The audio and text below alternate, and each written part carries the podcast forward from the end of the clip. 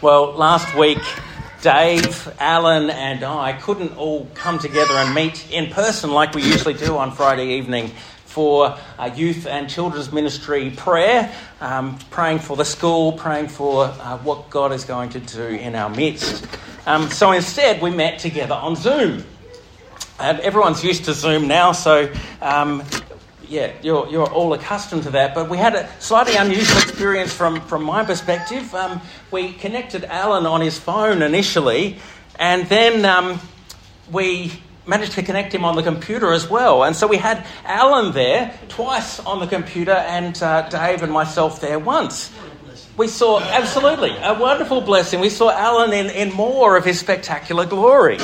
Um, we managed to have these two angles happening at once, and uh, it was it was lovely.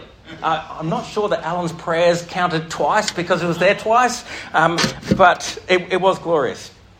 So, in our series, Why the Cross, um, this week we're kind of adding a third Zoom screen, a third perspective. Um, we've seen, firstly, the moral influence theory of why the cross and how it helps to shape us, our values, and our culture to be more Christ like in the way that we live. And then last week, um, at the commissioning service, Dave preached to us and brought us the redemption perspective, adding the sense that Christ paid to redeem us, to buy us back, to set us free from all wickedness and sin. And this week we go further in a similar vein uh, with the Christus Victor theory of atonement. That's Christ the victor, the victorious Christ. Our world is more complex and rich than we can take in with our senses. For years, since the Enlightenment, the Western worldview tells us that science has the answers for everything, that uh, the only things that are going on that we can't really see with our eyes and sense with our fingers and our scent, smell and everything are actually observable using tools, using microscopes, telescopes, CT scans, MRIs, that sort of thing. And the Western world's tried to claim that our values and our beliefs, everything that makes us us, can and should be based on visible, measurable evidence. But in our series last year, The Air We Breathe, we saw that values like equality are actually a fruit of the Jesus revolution, and they cannot be proven by empirical evidence or simply uh, an evolutionary perspective on the world. We actually need more than science to say that a person with a severe disability and an Olympic athlete are of equal dignity and worth. And the same to say that men and women are equal, that children and the elderly are equal, the rich and the poor, the slave and the free are all equal and all deserve to be shown love and value. The Enlightenment view has limited our sense of depth and wonder in life in other ways too. Our Western worldview can learn a lot from other parts of the world which actually acknowledge a spiritual realm as well as the physical, emotional, and intellectual. In much of the world, there is a recognition that there are actually powers and principalities, unseen elements at work in the world around us. Now, I'm not saying that we should live in fear of unseen powers at work around us, because as we'll see today, Jesus has defeated them. Their power and influence is only as much as God allows it. This week was quite an emotional one for me. I spent some time weeping this week. The whole concept of Christus Victor, the victory of Christ, is, is powerful and wonderful and amazing, but it's also deep and disturbing. I, I wept for myself, for others who experience pain and deep struggles in life, for family members and friends who support them. And I wept looking again at the pain that Jesus went through in his life, his temptations, his anxious distress as he sweated drops like drops of blood from his brow, and he, as he prayed in the garden before being crucified and looking again at his battle against sin, death, the devil, and human evil. I started by asking the question what is victory? And I'm just going to grab the slide clicker. So I said, What is victory? And to me, when I begin thinking about victory, my sort of default thinking goes to like a, a gold medal winner or a World Cup winning team, an army that wins the battle, or a knight in shining armour. I can sort of resonate with those things as victorious. I actually searched up images of victory on Unsplash and Google, and I found a bunch of people having sort of conquered a mountain, or finished a race, or hit the winning shot, booted the victorious goal, or achieved a promotion, having conquered the enemy at war, or, or won gold at the Olympics. And possibly even having spelt the most tricky, trickiest words correctly. Now, not to brag, but I won a few spelling competitions and math competitions in my youth. I, I won a few running races too, and, and a few football seasons with my team. It's probably the team that did it. Um, so I, I feel like I can picture standing at the middle, at the highest point of the podium, receiving the recognition, the applause, the medals, and prizes. But having said that, I've also experienced some crushing defeats. And now, as I, as I look at my life and see a huge difference between the sort of images that I see of victory and what I see in the mirror, um, it's, it's a challenge. When I look at myself, I see this body riddled with arthritis that limits what I can do. I can't exercise like I used to. I can't make my fingers and feet do the things that I expect them to. I've also got Meniere's disease, which um, this week I had quite a big wobble, and the Meniere's can sort of strike at any random time uh, with anything from a bit more dizziness than normal to full on world spinning nausea and vomiting. One of my first attacks had me lying on the floor because the world was spinning so far out of control. I was suddenly deaf in one ear, I had roaring tinnitus, and then whenever I tried to move, I was sick. And so I get pretty anxious when I suddenly start hearing tinnitus in my other ear, in my good ear, that's not in my deaf ear. And because of various events in life, I also sometimes experience anxiety attacks that seem very random from random triggers that are logically don't make a lot of sense. Uh, they seem to be small and insignificant triggers, but somehow they strike a deep chord in me. All of this to say, there seems to be a huge gap between what the world sees as victory or success and what I experience in my life. I'm not trying to get your sympathy, just to point out and paint the picture that I know some struggle in life. And I think you can probably relate. There is a, a brokenness and a pain that affects all of us at different points in our lives. We all have those limitations, those burdens and struggles. But then, when we come to look at Jesus, when we come to see the point of Jesus' victory, then what does that look like? What does victory look like for the Son of God? Well, you know that Jesus was prophetically foretold in the first page or two of the Bible. That when the deceiver, the snake Satan, tricked the first man and woman, God brought his judgment. And he said that one of the man and woman's descendants would do battle, and the snake would bite his heel and he would crush its head. And so then, thousands of years later, come Jesus.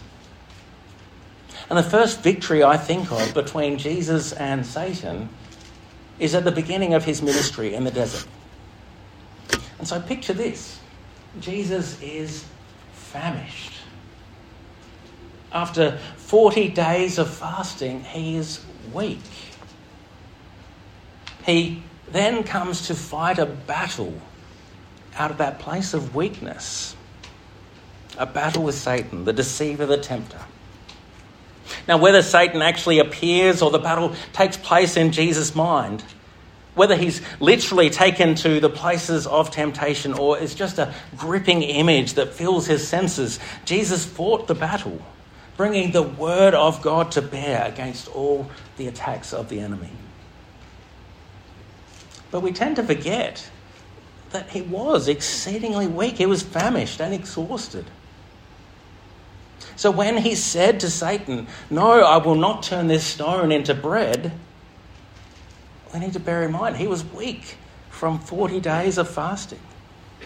But he says, But the word of God says, People do not live on bread alone, but on every word that comes from the mouth of God.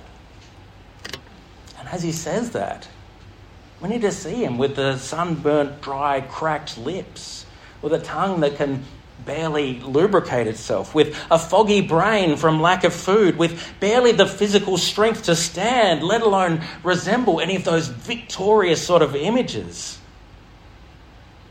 This victory doesn't look anything like the images of victory that spring to my mind when I think what victory is.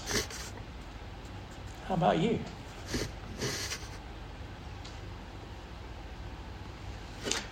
Now, there were plenty of other victories in Jesus' ministry that look quite a lot like my images of victory. When he heals someone, it's spectacular, it's amazing. When he stills the storm with a word. When he miraculously feeds a huge crowd.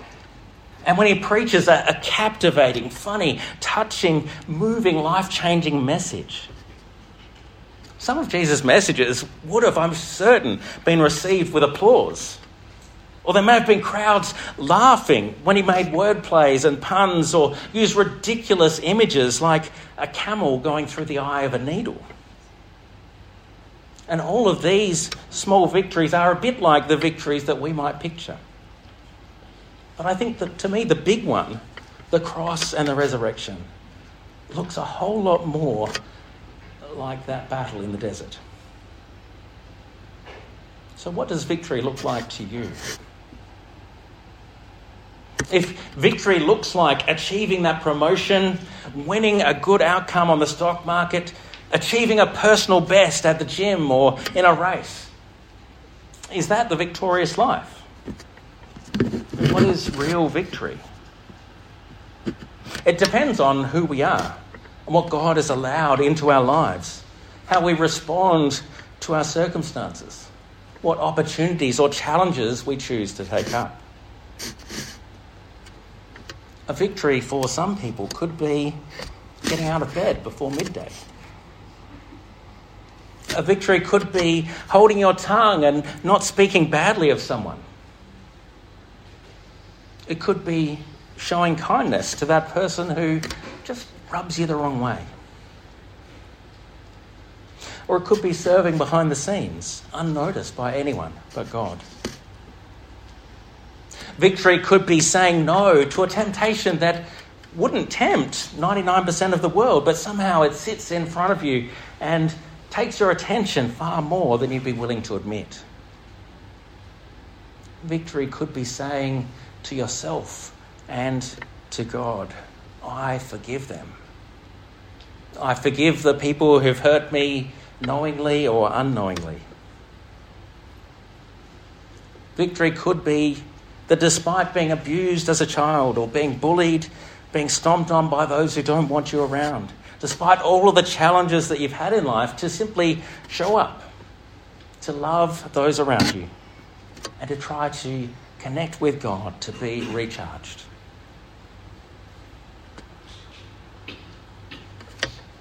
On the road to the cross, Jesus faced many temptations to gain victory by another path aside from the cross.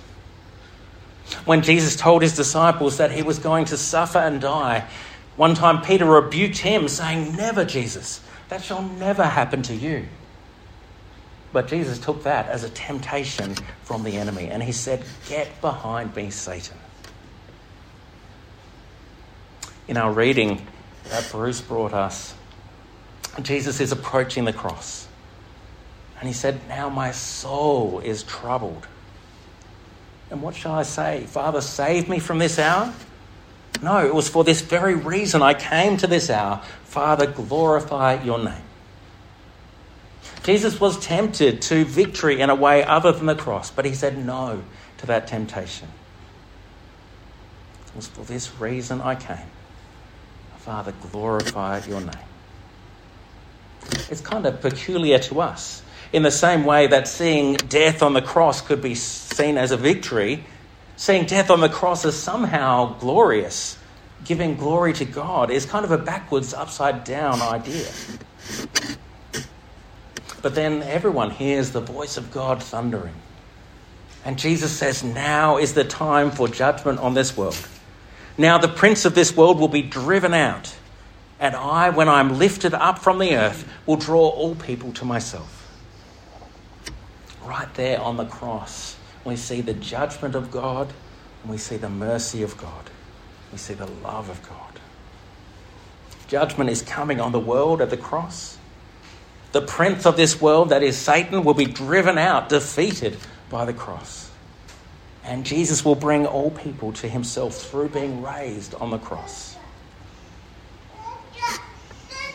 Jesus' victory on the cross looks very different to the world's definition of victory.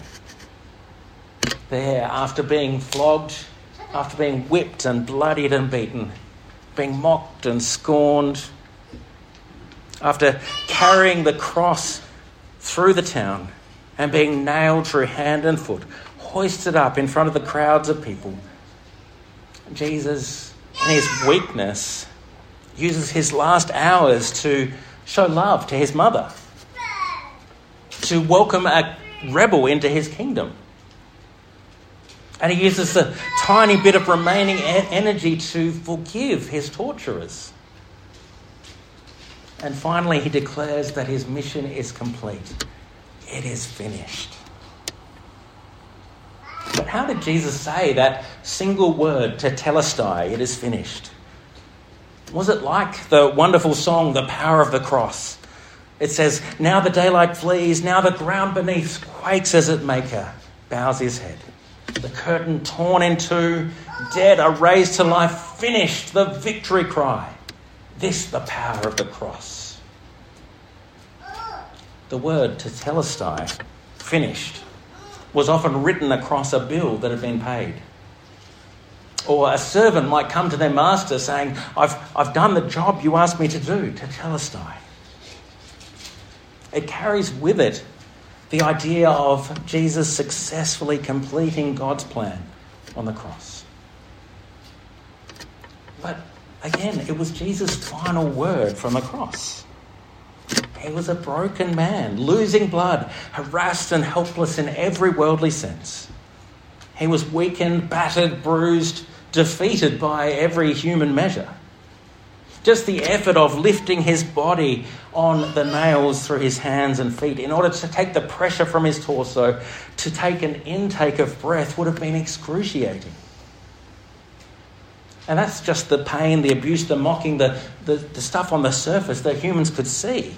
And we cannot possibly imagine the weight of the sins of the world upon him.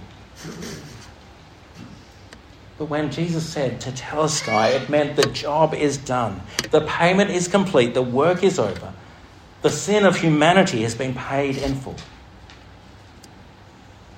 And I just think, quite possibly, possibly, rather than being a victory cry, that word may have crept over his bloodied, cracked, dry lips in little more than a whisper. Does that look like victory to you?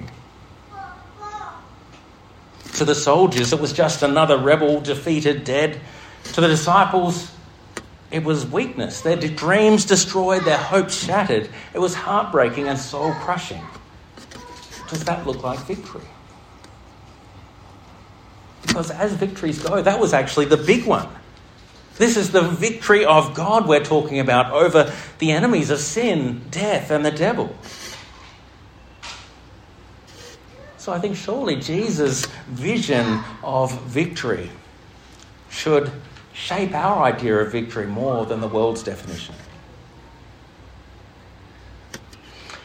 after Jesus' victory on the cross, on the third day, he was raised to life again. And John Stott says, We are not to regard the cross as defeat and the resurrection as victory. Rather, the cross was the victory won, and the resurrection, the victory endorsed, proclaimed, and demonstrated. It was impossible for death to keep its hold on him because death had already been defeated.